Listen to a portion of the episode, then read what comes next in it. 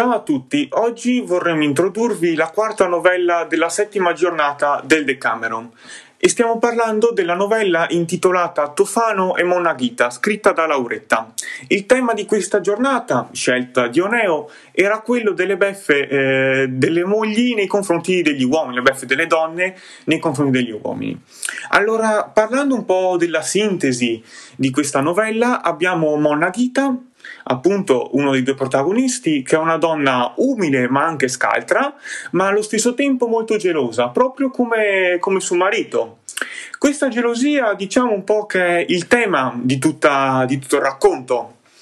E infatti Gita cerca in un certo senso di ingannare Tofano, suo marito, facendolo ubriacare ogni sera per poi uscire o addirittura portare in casa un amante per cercare in un certo senso di vendicarsi di questa gelosia un po' troppo esagerata di Tofano.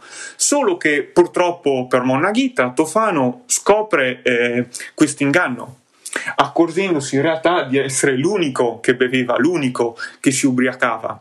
E allora eh, volle eh, provare a ingannare Monna Ghita riuscendoci. Infatti una sera si fece già trovare ubriaco e riuscì a chiudere fuori casa la moglie, come punizione in un certo senso, per vendicarsi. E la moglie però, più furba di Tofano, gettò un sasso nel pozzo, un pozzo che era vicino a casa, per eh, fingere, per inscenare la sua morte, un suo suicidio.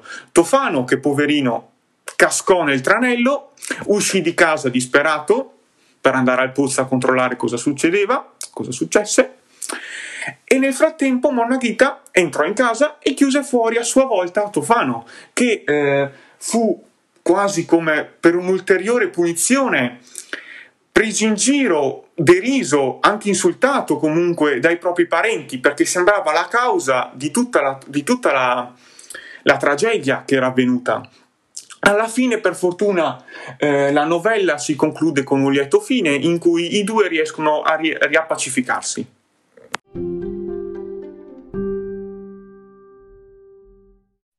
Analizzando questo racconto, invece, non possiamo non notare quanto sia efficace la furbizia femminile quando eh, si è prestabilito un obiettivo.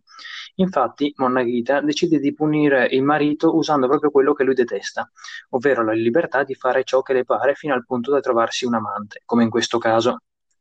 Se Tofano teme che lo tradisca, ebbene lei fa proprio quello che lui si immagina, e da vittima diventa carnefice del povero Tofano il tema dominante, dunque, come già detto, è la gelosia, che muove quasi sempre l'azione e la reazione dei personaggi. Questo tema, molto particolare, eh, è un tema che tende a immeschinire l'uomo e lo rende simile ad un animale cieco e irragionevole, tanto che più volte il marito eh, soggetto a questi scherzi o a questi inganni viene chiamato bestia da chi racconta. Boccaccio, in questo racconto, mette in scena una realtà sociale abbastanza evidente, ovvero il ruolo della donna medievale, prevalentemente utilizzata eh, nei matrimoni combinati, appunto do- nei quali la donna viene data in moglie e non aveva de- de- potere decisionale in merito alla sua vita e alla sua morte. In sintesi si potrebbe dire che la morale conclusiva potrebbe essere non fare agli altri ciò che non vuoi che venga fatto a te, come in questo caso quando di mezzo c'è un rapporto di fiducia che potrebbe andare a rovinare ehm, un intero periodo o comunque a portare l'uomo, la mente umana, a compiere scelte totalmente irrazionali.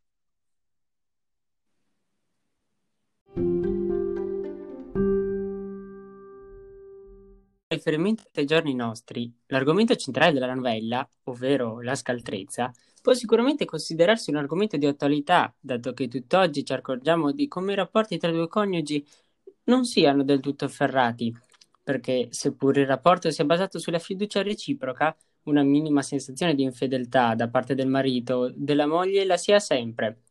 Solitamente le mogli più dei mariti, soprattutto in un rapporto instabile. Loro tendono ad utilizzare tutti i mezzi a loro disposizione per cercare di avere occhio e orecchio ovunque, trasformando il più delle volte questa curiosità mista a gelosia in una vera ossessione.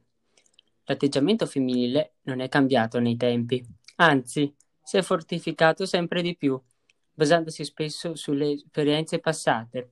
Naturalmente è raccolto e romanzato, quasi iperbolico, però è ovvio che una beffa simile potrebbe avvenire in qualsiasi momento di una medesima situazione.